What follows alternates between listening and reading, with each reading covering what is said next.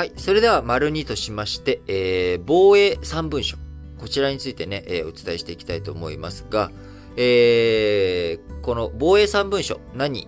かというとですね、えー、まず、国家安全保障戦略というもの。えー、こちらは外交や防衛の基本方針を定めるというものになっております。えー、そして防衛計画の対抗というものがあって、こちら、防衛力をどういうふうに整備していくのか。あこちらについてのね、目標を立てていくっていうのが防衛計画の対抗。えそして、えー、中期防と言われている中期防衛力整備計画。えー、こちらはあ、防衛費の見積もりとかあ装備品の数量、これをね、どういうふうに整備していくのかと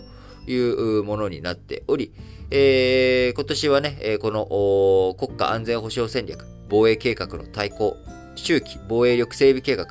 えこの国防、ね、防衛三文書と言われる文書、えこちらについての改定、作業が進んでおります。えそれに先先立ちまして、え自民党4月中、今月中にですね、まとめる、え防衛力強化への提言の中で、国家安全保障戦略など防衛3文書の枠組みを変えるよう訴えていこうとしております。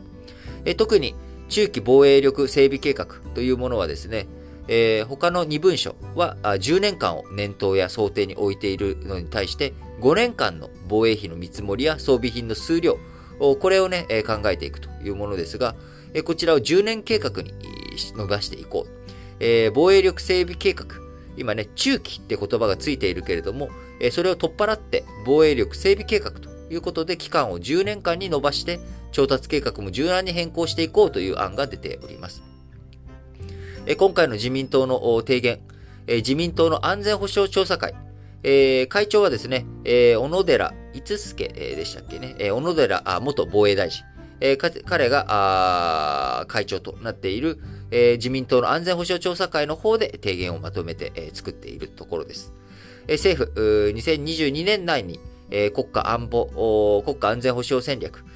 防衛計画の対抗、えー、中期防衛力整備計画の改定に向けた叩き、えー、向けた作業をしておりますけれども、えー、そちらの叩き台として自民党、今月中に提言をまとめていくということになっていきますが、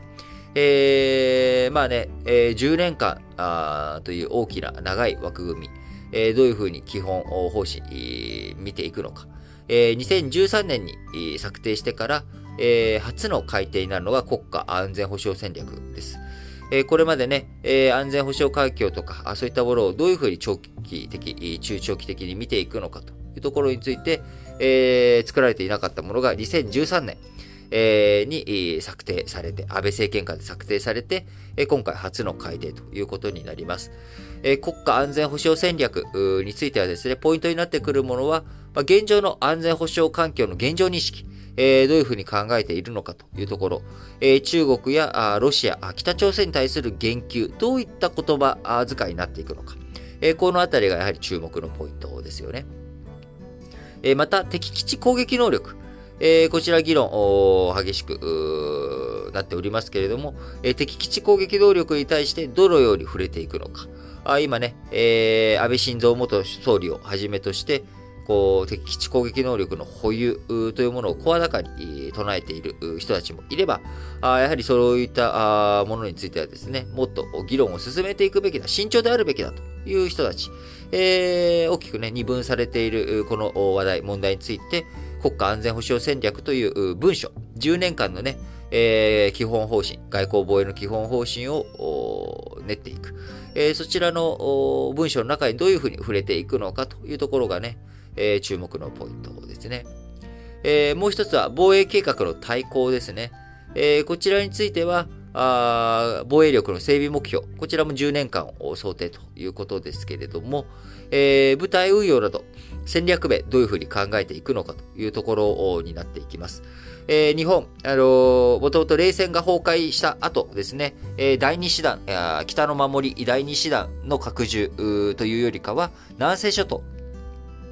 えー、北の防衛、えー、整備から戦力配備についてですね、南西諸島とか、あ島嶼部、こちらにどういうふうに展開していくのかということで、え鹿児島県とか沖縄県、えこういったところに、え部隊、え新しく作っていったりとかですね、えそういった整備を進めてきました。あしかしながら今後10年間というふうに見ていったときに、えやはり、えウクライナ情勢、え北方領土、えこういった問題、ロシアあという国をね、見ていったときに、えやはり改めて北方領土、北海道の防衛どうしていくのかというところの議論、え戦略的にね、どういうふうに配備をしていくべきなのかというところ、このあたりも今後10年間という時にはしっかりと考えていかなければいけないのかなというふうに思います。えー、そういうふうに、部隊運用どういうふうにしていくのとか、敵基地攻撃能力とか、あ日本のね、防衛力、もしかしたら、えー、核共有、この議論についても、えー、踏まえていくということになっていけば、じゃあ、そういったものを踏まえた防衛力の整備、というもの。これも同じように10年スパンで考えなきゃあかんのちゃいまっかというのがですね、えー、今回、えー、防衛力整備計画についてもですね、えー、中期っていうのを取っ払って10年計画にしていくべきなんじゃないのかという、まあ、こんな話になっているということです。えー、こうね、日本、もう、あの、皆さん、このウクライナ情勢、えー、含めて、えー、安全というものはね、ただでは手に入らないし、えー、ウクライナの状況を見てですね、まあ、あの、相手に攻め込まれた時点で、負けなんですよね、事実上。我々は平和に暮らしたいと。えー、平和に暮らしてい、えー、きたいと言っている中で、えー、もうすでに殴られてしまった。そしたらもう痛いじゃないですか、殴られたら。で、街中で歩いてて、パーンと殴られて、で、で、その後、それをね、えー、裁判したりとか、あの、賠償金取ったりとかってしても、もう殴られ、まあ別にそんなもんいらない。そもそも。殴られなきゃそれでよかったのにっていうことになってた時に、えー、やっぱ、こう、油断していたとかね。えもちろん殴ったやつが一番悪いんですけれども、えそれをなんとか殴られないように、え、しておくっていうこと。これも大切なポイントになってくるわけです。え特に、え、このね、戦争というものになっていった時に、我々国民一人一人の努力でどうにかなる問題ではなくて、やっぱり国家の総力、えこれを上げてどういうふうに封じ込めていくのか。え相手は弱いと見たら、あこいつらあ倒せる。欲しいと思った時に占拠できるというふうに思われてしまったら攻撃されてしまうわけです。で、北方領土、なんで、えー、こうね、あのー、ロシアが返したくないというふうに言っていたかというと、それは日本にはあ安全保障条約、アメリカとの間でね、えー、同盟関係にある。そうすると、この北方領土を日本に返したら、アメリカ軍があ北方領土を進出することが可能になってしまうということで、えー、日米安保をロシア嫌ってるわけですよね。嫌がってるわけです。なので、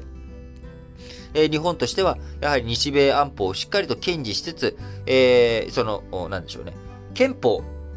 第9条があるから嫌だっていうふうに言ってるわけじゃなくて、あくまでも現実的な武力を持っている。防衛力を持っているということが、ロシアに対しての嫌がらせになっているわけなので、しっかりとね、相手が攻撃をしてこない。相手が攻撃をしてこないようにどういうふうに身を守っていくのか。